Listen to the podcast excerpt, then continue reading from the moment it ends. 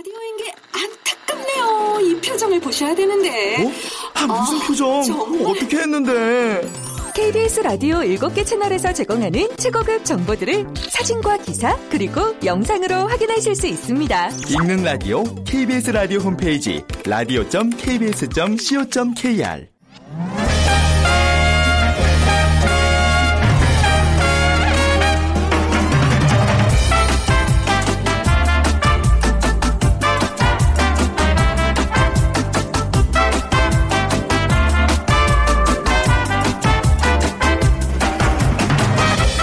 안녕하세요. 빅데이터를 보는 세상 아나운서 최원정입니다. 오늘이요. 1992년 유엔 총회에서 정한 세계 물의 날입니다. 사실 언제든지 수도꼭지만 틀면 깨끗한 물이 나오니까 물의 소중함을 잘 잊고 아, 지내기 쉬운데요. 그런데 물 부족 사태와 수질 오염의 문제는 심각합니다. 아프리카에서는 물을 구하려고 5시간 이상 나서야 하고요. 또 오염된 물을 마시기 때문에 각종 질병에 시달려서 목숨을 잃기도 합니다. 그리고 중요한 건 우리나라도 인구 밀도가 높아서 물 부족 국가에 해당한다는 사실인데요. 평소에 어, 청소나 세탁할 때도 봄맞이 세차하실 때도 물은 그냥 무조건 계속 틀어놓고 닦지 마시고요. 좀 이렇게 받아서 아껴 쓰시면 어떨까 싶어요. 이렇게 생활 속에서 물 절약하는 습관 가져보시기 바랍니다. 자, 오늘 빅데이터로 보는 세상 요즘 노산 여성들이 많습니다. 이 노산 엄마는 곧 이 노산 학부형이 될 텐데요. 오늘 세상의 모든 빅데이터 시간에 노산 클럽, 노산 엄마라는 키워드로 분석해 드리겠습니다. 그리고 월드 트렌드 빅데이터로 세계를 본다. 쿠바 여행 함께 떠나보시죠. 오늘 빅퀴즈는 쿠바에 관련된 문제입니다. 다음 중에서 쿠바에 관한 내용이 아닌 것을 골라주세요. 1번 세계에서 몇 남지 않은 사회주의 국가다. 2번 공용어는 스페인어다. 3번 카리브해의 진주라고도 불린다. 4번 수도는 멕시코시티다.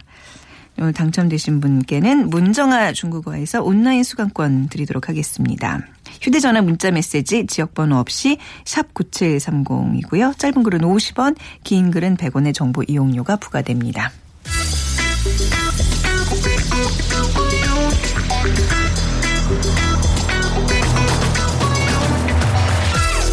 오늘 여러분이 궁금한 모든 이슈를 알아보는 세상의 모든 빅데이터. 연세대 박희준 교수가 분석해드립니다. 네, 세상의 모든 빅데이터 연세대학교 정보산업공학과 박기준 교수와 함께하겠습니다. 안녕하세요, 교수님. 네, 안녕하십니까. 네, 노산 부모에 관한 이야기인데요. 예. 어, 노산 부모 이게 뭐 노산 약간 교수님도 좀 아이 늦게 보신 편이시죠? 예, 많이 늦죠. 지금 네. 첫애가 이제 초등학교 그쵸. 입학을 했으니까요. 예, 올해 입학한 예, 거예요. 예. 아, 괜- 요즘 어떠세요? 하루하루가 좀. 좀 어, 뭐 쉽지는 않은데 즐거운 마음으로 아. 지내고 있습니다. 오히려 이렇게 약간 노산 학 부모들이 좀 여유들이 있는 것 같아요. 뭐 몸은 힘들지만 그 정신적으로 시간을 더 즐길 수 있는 여유가 있는 것 같아요. 네, 그 예. 노산 부모의 장단점이랄까 오늘 좀 살펴보도록 할 텐데 어, 노산 부모들 사이에서는 또 이 젊은 엄마 스타일 따라하기가 열풍이 또 대단하다면서요. 예. 네. 새학기를 맞아서 이제 초등학생 자녀를 둔 중년 엄마들 사이에 젊은 엄마 따라잡기가 유행인데요. 음. 네. 늦은 나이에 얻은 자녀들이 학교에서 혹시나 본인의 나이 때문에 놀림을 당하지는 않을까 음. 하는 그런 노파심이 낳은 현상 같고요. 그래서 최근 학교 초에는 이제 학교마다 노산 클럽이 생겨난다고 해요. 네. 그래서 초등학교 저학년 아이를 두는 이제 40대 중후반 음. 엄마들이 매달 일정 회비를 걷어서 이제 개를 하는데요. 네. 그 중에 누군가 이제 학교 갈 일이 생기면 모아둔 돈으로 온라인 대여 사이트에서 이제 요즘, 요즘 젊은 엄마들이 많이 매는 백을 대여해서 메고 가기도 하고요. 아, 또 가기 이- 전에 미용실 비용을 또 어머. 개를 통해서 어, 해결하기도 어, 하고. 왜 돈을 모으나 했더니 이게 아 패션 소품들 이런 것 때문에 지금 돈을 모으는 예. 거예요. 어이없는 일이 벌어지고 있는 것 같습니다. 어, 재밌는데 이게 제가 너무 팍 웃어서 죄송합니다. 혹시 노산 엄마에 해당되시는 분들 또 이렇게 노여하실까 좀 두려운데 SNS에서의 반응은 어때요? 뭐 살펴보면 아무래도 네. 노산 부모들이 이제 SNS를 통해서 서로 고충들을 많이 말씀하시는 것 같아요. 네. 그래서 어 연관 단어를 보면 걱정, 두려움 이런 단어들이 상위 순위에 위치했고요. 네. 뭐 왕언니라는 단어도 좀 눈에 띄는 것 같고요. 어. 에, 아무래도 이제 부정적인 단어 사용이 43%, 긍정적인 단어 사용이 32%인 걸로 봐서는 아무래도 노산에 대해서는 아직 우리 사회에 음. 긍정적인 이런 의견보다는 좀 부정적인 의견이 많은 것 같습니다. 네. 혹시 교수님께서도 이제 학교 입학식을 가실 때 이러고 가세요? 에, 예, 조금 더 젊게 보이려고 예. 나름대로 노력은 어, 하죠. 어, 떤 노력을 하세요? 예. 에, 뭐 그냥 좀 너무 지나치게 이렇게 좀 에, 양복을 입는다는 거 하는 좀 것보다는 예. 조금 비즈니스 아. 캐주얼 정도로 입고 가는 것이 아, 이게 신경이 많이 쓰이는 문제군요. 저는 이제 노사는 아니라, 근데 예. 요즘 사실 40 대 중반 엄마들이 나이 들어 보이지 않거든요. 크게 걱정 안 하셔도 될 것 같은데. 근데 많이 이제 어. 신체 나이도 이제 젊어지고 있는 것 같고요. 네. 그 다음에 그 여성의 초산 나이가 점점 높아지고 있어요. 네. 지난해에 한국 여성 평균 초산 나이가 한 31.21세 정도 됐거든요. 네. 그래서 35세에서 39세 여성의 출산율이 2014년에 1000명당 43.2명이었는데요. 네. 지난해에 48.3명으로 굉장히 빠르게 지금 상승을 하고 있고요. 네. 그래서 뭐 앞으로는 이 노산에 대한 기준도 어, 좀 많이 바뀌지 네. 않을까 하는 생각을 해봅니다. 네. 아, 근데 이제 이게 되게 웃지 못할 현상인데, 뭐 이렇게 아까 뭐 핸드백을 대여하기 위해서 돈을 모으고 또 어떤 것들이 있어요? 뭐, 뭐 온라인 쇼핑몰 네. 통계에 의하면요. 지난 2월 한 달 동안에 20, 30대 여성의 취향과 체형에 맞춰서 출시한 블라우스를 40, 50대 여성이 구입한 건수가 아, 1월보다 두 배 넘게 증가했다고 하고요. 그리고 최근에 이제 40대들 엄마들 사이에 음. 네. 20대 여자 탤런트가에서 유명해진 그 고준희 쇼컷이라는 머리 투톤 염색 등을 많이 하는 것으로 네. 나타났고요.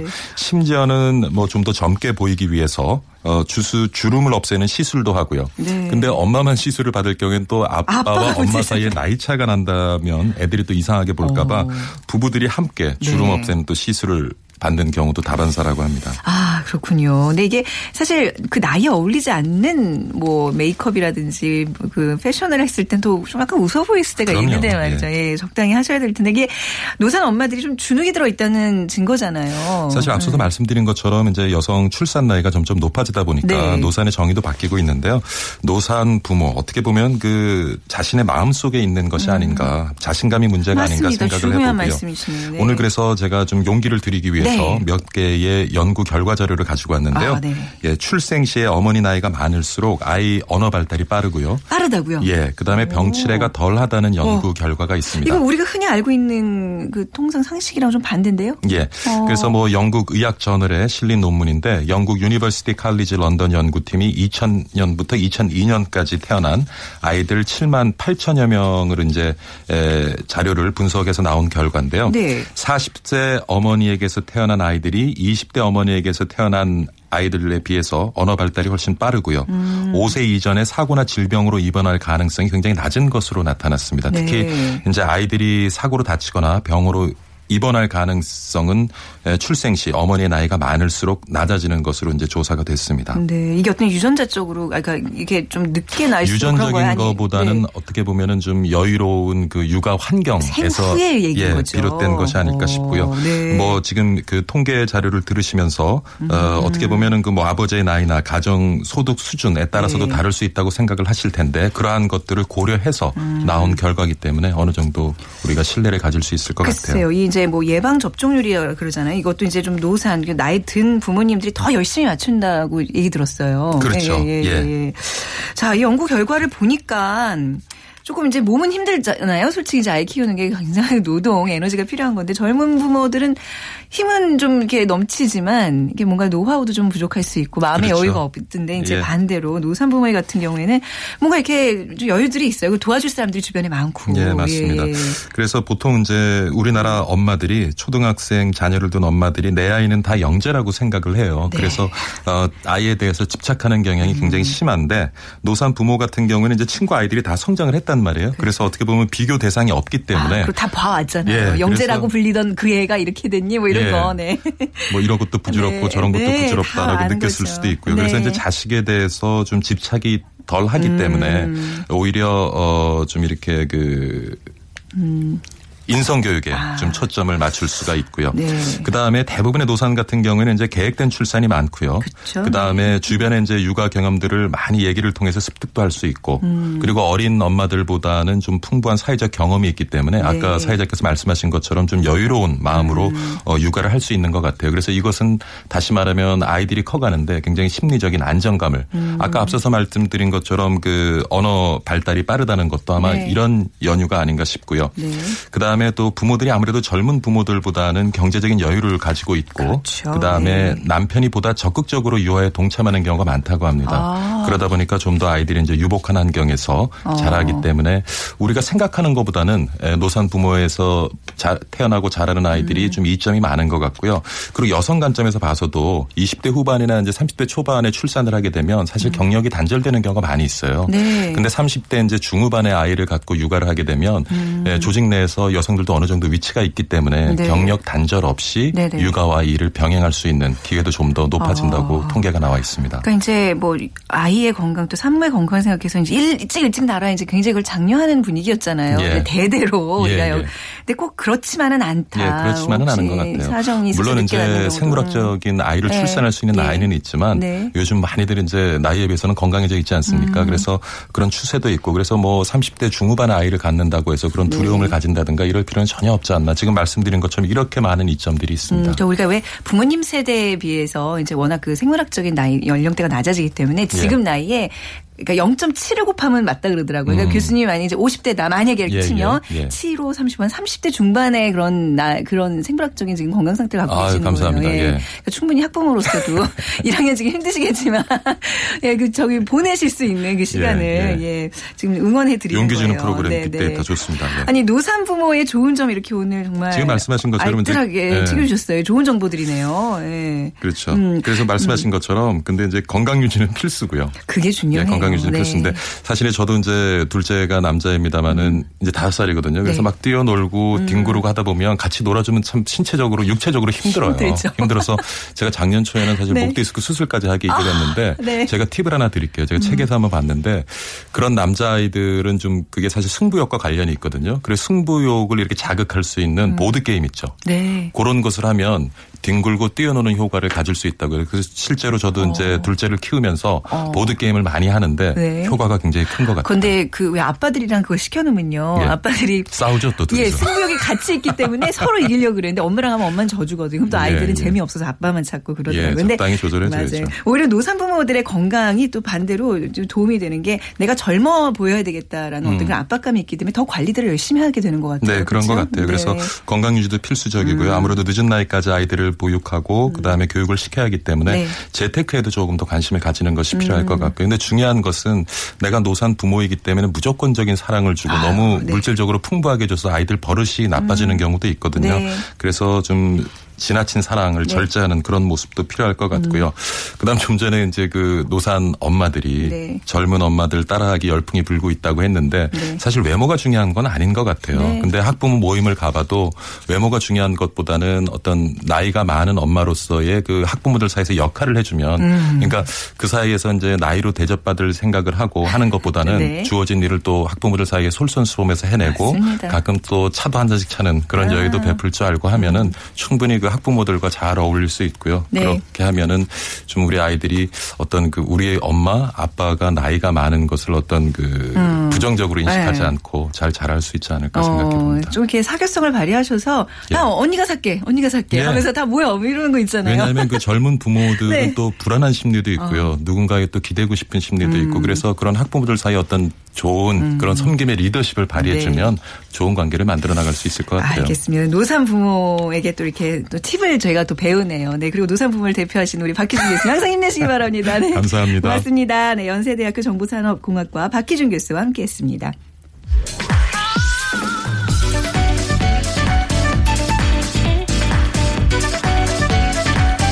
월드 트렌드 빅데이터로 세계를 본다. 르몽드 디플로마티크 임상훈 기자와 빅커뮤니케이션 전민기 팀장이 분석해드립니다.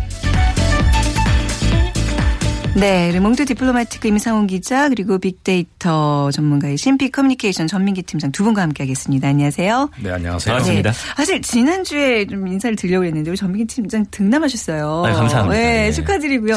초등학교 입학하면 전민기 팀장은 몇 살? 초등학교 입학을 하면은 앞으로 9년 후니까 제가 네. 46.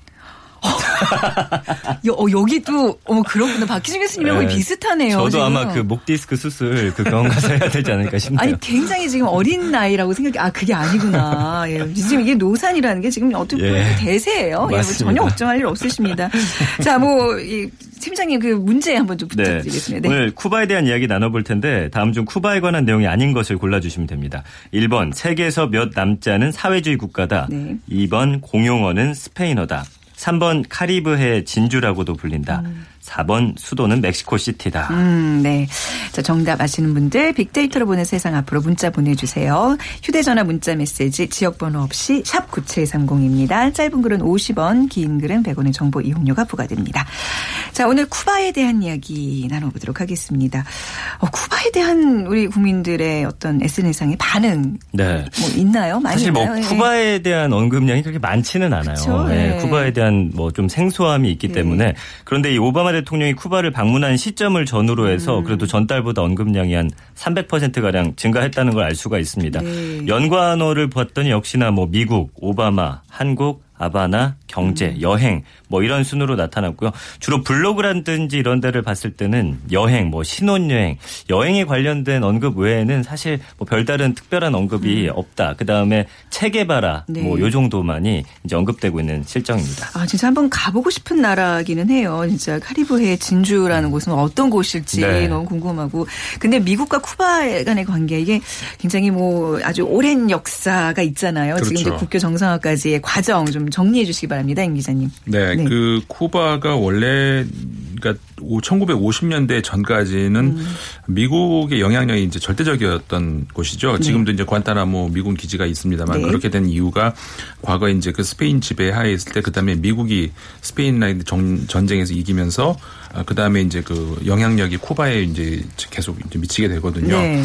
근데 이제 1959년에 피델 카스트로가 공산 혁명, 혁명을 일으키죠. 그러면서 쿠바는 이제 친미 정권을 몰아내고 이제 거기에 있던 미국 기업들을 몰수를 하게 되고요. 네. 그러면서 미국도 요- 외교 관계를 끊고 전면적인 금수 조치로 뭐 좀 더 후에 이릅니다만 이제 그렇게 저 대응을 하죠. 아, 그 다음에 이제 1962년에 쿠바가 이제 옛 소련하고 함께 그 자국에 아, 미국을 겨냥한 미사일 기지 건설을 추진을 하거든요. 네. 어, 이제 그 냉전 시대 아주 핵전쟁 직전까지 내려갔던 그렇죠. 어떤 네. 위기 상황이었는데 다행히 뭐 어, 11일 만에 마무리가 되긴 했습니다만은 어, 미국은 계속해서 이제 쿠바 봉쇄 정책에 나서고 어, 마- 너무나도 유명한 케네디 당시 대통령이 네. 어, 쿠바 저 쿠바를 둘러싸는 그런 아주 위기 상황 있지 않았습니까? 근데 오랜 반목이 계속됐었는데 결국 이제 2008년도 어, 피델 카스트로가 정권을 어, 동생인 라울 카스트로에게 물려주죠. 네. 그러면서 이제 좀 실용적인 노선을 어, 국가가 취하게 됩니다. 그래서 약간의 변화의 가능성이 보였고 어, 거기에 대한 화답이랄까요? 오바마 대통령이 어, 2009년도 어, 쿠바 여행 규제를 어, 부분적으로 풀고요. 어, 쿠바 내의 위성 TV라든가 이동통신 이런 사업들을 허용을 하게 됩니다. 그 라울 카스트로와 어, 오바마 대통령이 이제 만난 것이 2013년도 2013년도 네. 넬슨 만델라 아, 추모 행사에서 두 사람이 만났죠. 악수를 나눴고 어, 그러면서 이제 그 다음 해 2014년에 그 양국의 간첩 혐의로 쿠바에 체포된 미국인 어, 앨런 그로스 석방을 위해서 이제 물밑 협상을 하게 되는데 이런 과정에서 자주 접촉을 하다 보니까 이제 그렇게 된 것 같습니다. 관계 정상화라는 네. 어떤 큰 수확을 어, 얻게 되죠.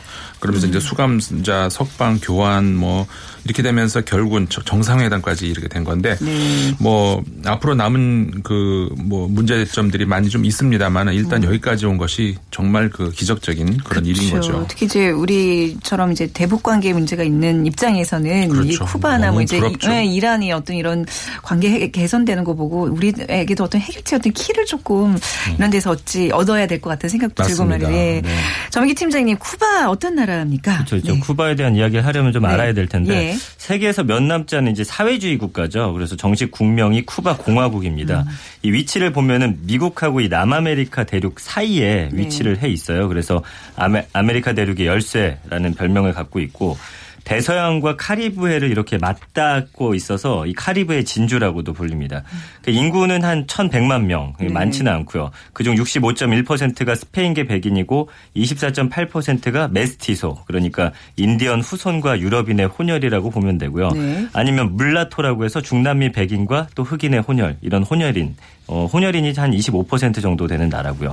10.1%가 흑인입니다. 그래서 오랫동안 사실 스페인의 식민지였기 때문에 다른 라틴 아메리카 국가들처럼 스페인어를 지금 공식 언어를 사용하는 그런 나라입니다. 그 저는 이제 쿠바 하면 야구 잘하는 나라. 맞아요. 예. 네. 그다음에 부에나비스타 소셜 클럽 이런 거 이제 생각이 나잖아요. 음악, 예. 네.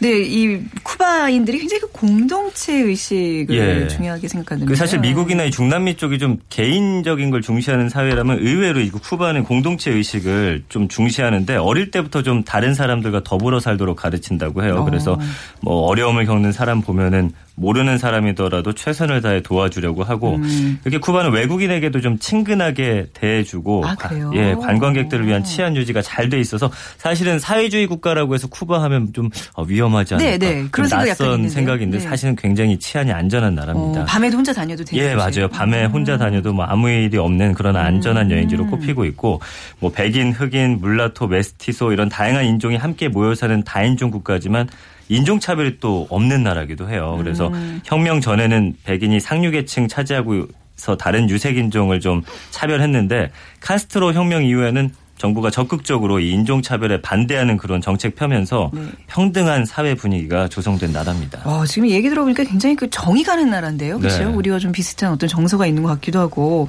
네, 임상우 기자님, 이번에 그 이제 오바마 대통령의 쿠바 방문, 과거 네. 닉슨 대통령의 중국 방문에 비견할 만한 일이다라는 그렇죠. 평가들 하고 있는데 말이죠. 예, 좀 예, 의미를 좀 짚어주세요. 맞습니다. 그 닉슨 대통령의 과거 중국 방문하고 많이 비교를 하는 그 네. 신 보도들도 있는데 그 이유가 그 당시에 그 닉슨 대통령이 방문할 때 탁구 핑퐁 외교다 이런 네. 말 나오지 않았습니까? 네. 근데 이번에 그 오바마 대통령이 저 관람도 이렇게 됐습니다만 미국의 메이저리그 팀하고 쿠바 국가대표하고 야구 팀 친선 경기가 이제 있었지 않습니까? 네. 그러면서 그러니까는 그때 그 1971년도에 그 미국하고 중국하고의 탁구 대표팀 간의 친선 경기를 통해서 어떻게 보면 좀 저 소프트 외교 그런 것으로 이제 아, 당시 얼어붙었던 중국과 아, 이 미국과의 관계를 풀었던 것처럼 이번에도 어떤 물론 냉전 시대는 아닙니다만은 그런 그 핑퐁 외교가 아니라 베이스볼 외교 뭐 이런 걸로 해가지고 어, 사실 그 쿠바가 말씀하셨습니다만 야구가 뭐 보통 강한 게 아니죠. 네. 거의 국기다. 우리나라 태권도라면 거긴 야구다 할 정도로 어저 사회주의 국가이기 때문에 프로 팀이 없습니다만 네. 야- 야마 팀인데 굉장히 세계 최강을 자랑하죠. 실제 그 미국 그 프로팀에도 어 정식으로는 아니지만 그 난민 출신의 난민 출신의 그 주전 메이저리거들이 많이 있거든요. 아. 100여 명에 지금 이른다고 아, 하거든요. 쿠바 출신 선수들이 100여 명이나 돼요. 예. 이제 그 정도로 이제 많이 있고 네. 어, 그래서 이제 그 쿠바인들이 야구에 대한 사랑 이게 아주 그 뭐 굉장하기 때문에 음. 이번에 그 미국에서 그런 그 소프트 외교 차원에서 그렇게 하지 않았는가 네. 그런 차원에서 이제 과거 닉슨, 대, 닉슨 대통령의 음. 그 중국 방문하고 비견이 많이 되고요. 그 사실 그 이- 이 닉슨 대통령 방문 이후에 거기에 대한 그 답방 형식으로 그 다음에 저기 어, 중국에서도 그 덩샤오평이 미국을 방문하고 네. 이렇게 하면서 이제 양국 관계가 이제 개방의 길로 이렇게 어, 들어서고 지금의 중국까지 오지 않았습니까? 네. 그런 차원에서 굉장히 그 쿠바도 앞으로 기대, 기대를 많이 가지게 되는 음. 그런 경우죠. 그러니까 이제 미국과의 관계가 원래 나빴던 게 아니잖아요. 그렇죠. 이 예. 카스트로 어 이분 전엔까지는 사실 미국과 사이가 좋았습니다. 그래서 네. 미국과 남아메리카 사이에 위치한 지리적 조건 때문에 사실 왕래가 잦았어요. 그래서 스페인 식민지 시절부터 미국이 쿠바에서 생산 된 이 설탕의 대부분을 수입을 하는 그런 무역국이었고요. 네. 독립 전쟁 때 미국이 스페인의 항복을 받아내는데 큰 도움을 주면서 사실은 굉장히 사이좋게 지냈습니다. 그래서 그 대가로 미국이 쿠바 정치에 좀 관여할 수 있는 협정도 체결했고 쿠바 내 당당히 군사기지도 아까 말씀해 주신 대로 건설했습니다. 근데 이때부터 미국은 쿠바의 독립군을 해체시키고 어떤 쿠바의 토지라든지 농장을 헐값에 사들이면서 조금씩 이제 쿠바에 대한 야망을 드러내게 되죠. 그 친미 세력인 바스타 정부가 이 부패 때문에 국민들이 등을 돌리게 되는데 네. 오랜 전쟁으로 겨우 이 스페인에게서 독립한 쿠바가 어떻게 보면은 다시 미국의 지배 속에서 좀 힘든 시간을 보내야 하게 되는 그런 과정입니다. 네. 그러면서 이제 미국과의 국교가 단절된 게 이제 사회주의 정부가 들어서면서부터 그렇죠. 이 네. 바티스타 정부가 독재자였는데 미국과는 친미 정책을 폈었거든요. 네. 근데 아무래도 이 사람이 부패하면서 어, 민심이 등을 돌리게 되니까 이게 사실 미국에 대한 어떤 미움으로 함께 번지게 된 겁니다. 그래서 카스트로가 혁명을 일으키는데 사회주의를 선언하죠. 네. 그래서 모든 토지를 국유화하면서 미국 기업이 운영하던 어떤 공장, 은행 다 뺏어버리면서 두 나라의 관계가 악화됐죠. 결국 미국은 쿠바의 어떤 모든 무역을 금지시키게 됩니다. 네. 미국과 쿠바 관계가 틀어진 사건이 아까 말씀해 주신 대로 그 소련 때문이에요. 그래서 어, 뭐 어떤 그 미사일 기지를 만들다가 걸리게 된 거죠. 그래서 네. 어 다행히 11일 만에 마무리됐는데 이때부터 쿠바를 경제적으로 완전히 고립시키는 어떤 경제 봉쇄를 시작했고요. 음. 네. 여기에 사회주의 국가들이 하나씩 무너지면서 쿠바의 경제는 좀 점점 더 어려운 상황으로 흘러 가게 됩니다. 음, 약간 이제 미국과 북한 관계와도 좀 굉장히 흡사한 형태를 좀 맞습니다. 띠고 예. 있는데 우리나라와 쿠바의 관계는 그동안 어땠었어요? 역사적으로 좀 관련이 없지가 않아요. 1921년 일제 강점기 때그 네. 멕시코 유카탄 반도에 애니깽이라고 영화도 아, 있었잖아요. 네네네. 여기서 일하던 300여 명의 한국인들이 이 쿠바의 사탕수수 농장으로 이주를 하면서 네. 우리나라와 관계가 시작되는데 이분들이 이제 어려운 환경에서 힘들게 일하면서도 여기서 번 돈을 사실 독립운동에 음, 또 그랬죠. 보내주셨거든요. 네. 우리나라가 광복 맞으면서 이제 쿠바 본격적인 교류를 시작했고 6.25 전쟁 때 쿠바로부터 경제 원조를 받기도 아, 했어요. 이거 그랬나요? 많은 분들이 모르고 계시지만 오. 근데 이제 1959년 쿠바가 사회주의 국가가 되면서 네. 우리와 이제 국교를 단절하게 되죠. 그래서 같은 사회주의 국가인 북한과만 특별히 음. 교류를 하면서 우리나라와는 이제 조금씩 멀어지는 그런 네. 상황이 됐습니다. 이런 냉전의 잔재들이 이제 하나하나씩 이제 다 이렇게 해결이 되고 네, 있는 네. 건데 그 이번 방문이 양국 관계에서 획기적인 의미를 담고 있는데 실질적으로 좀 이 지금 뭐 오바마 대통령의 쿠바 방문 이번 어떤 그 계기를 통해서 해결돼야 할 과제들도 좀 여전히 많이 남아 있는 것 같아요. 그렇죠. 네. 많이 있습니다. 네. 그 가장 첫 번째가 이제 쿠바가 미국에 강력하게 요구를 하고 있는 것 중에 하나가 이제 금수 조치. 음. 이게 이제 풀리지 않으면 그러니까 미국이 이제 과거에 그 다른 나라들은 지금 그 북한도 마- 그렇습니다만은 그 금수 조치 이런 것들이 많이 있었지 않습니까? 근데 네. 쿠바도 역시 이제 그런 경우인데 어 그러니까 쿠바가 이제 가장 이제 미국에 이번에 원하는 게 그런 거예요. 그런데 문제는 어 이게 지금 오바마 대통령 혼자 해결할 수 있는 문제가 아니라 네. 아, 미국 의회가 동의를 해 줘야 되는 거 아니겠습니까? 근데 미국 의회는 지금 아시다시피 공화당이 음. 저 주도를 하고 있단 말이에요. 그렇기 때문에 어, 오바마 대통령이 얼마큼 그 의회를 그러니까 공화당을 어, 설득할 수 있는가 음. 어, 여기서 이제 그 많은 그 변수가 있을 것 같고 네. 그다음에 미국 입장에서는 그 쿠바의 인권 문제 이런 음. 오바마 대통령이 야심차게 지금 이 문제는 꼭 이야기를 하겠다라고 하고 있지 않습니까? 네. 물론 이제 마지막 그 연설에서 오바마 대통령이 어떤 이야기를 하게 될지는 지켜봐야 되겠지만 그 인권 문제에 있어서도 그 미국의 요구만큼 쿠바가 과연 들어줄지 쿠바는 좀 굉장히 민감하게 반응을 하고 있거든요. 그 네. 문제에 있어서 물론 일당 어, 체제 그것도 이제 마찬가지입니다만 이런 것들이 해결이 그 어떻게 그 두 나라가 이제 해결을 할 수 있을 것인가 이런 네. 것들이 좀 앞으로 이제 남은 과제죠. 이게 어떻게 보면 이제 미국의 어떤 정권과도 굉장히 밀접한 관계가 있겠네요. 뭐 공화당이 그렇죠. 예를 들면 뭐 트럼프가 정권을 잡게 되면 쿠바의 관계의 더 개선의 여지는 글쎄. 예, 의문점이 좀 찍히겠네요. 네. 아직까지 이제 쿠바는 사회주의 그 체제를 유지하고 있는 거죠. 그렇죠. 이제 네. 쿠바는 카스트로 혁명 이후에 50년이 지난 지금까지도 사회주의 체제를 지키고 있는데 쿠바 국민들이 어릴 때부터 뭐 사회주의가 아니면 죽음을 달라 이런 구호와 함께 애국심과 충성을 맹세하면서 체게바라 같은 이 사회주의 혁명의 주역들은 네. 전 국민적인 영웅으로 지금도 존경을 받고 있고요. 쿠바 정당이 공산당 하나뿐입니다. 그래서 네. 공산당만이 선거 때 후보를 지명하거나 선거 운동할 수 있고 공산당 제1서기가 이제 국가 원수가 되는데 현재는 이제 라울 카스트로죠. 그래서 그 혁명을 이끌었던 음 카스트로의 동생입니다. 근데 네. 다행히도 이 라울 카스트로 자체 성향이 약간 친미 성향이 있기 때문에 이번에도 이런 국교를 맺는데 좀 큰 역할을 한 것 같습니다. 네. 앞으로 우리나라와 좀 쿠바의 관계, 그 의미를 좀 짚어 주셔야 될 것 같아요. 좀 마지막으로 말씀 좀 부탁드릴게요. 우리나라가 지금 세계에서 수교화하지 않은 국가가 딱 네 개가 있거든요. 네. 이제 쿠바, 시리아, 마케도니아, 코소보 이렇게 네 나라인데 쿠바가 거기 들어가 있어요. 네. 그래서 이제 그 물론 지난해 2월 달에 그, 그 우리나라 윤병수 외부 장관이 쿠바와의 국교 정상화를 추진하겠다 이런 얘기를 한 바가 있어서 어, 좋은 어떤 결과가 있지 않을까 기대를 해봐도 될 것 같은데 아까 전민기 팀장님 말씀하셨다시피 네. 쿠바는 쿠바는 과, 과거에 우리나라 6.25 전쟁도 항구를 지원했던 그런 아, 나라거든요. 그래요? 물론 네. 나중에 역사가 바뀌어가지고 그렇게 됐습니다만은 네. 어, 점점 그 어, 우리나라하고 교육 관계, 그다음에 여행자도 많이 늘어나고 있고 네. 음. 여러 가지로 이제 그 좋게 그 개선될 여지가 많습니다. 네.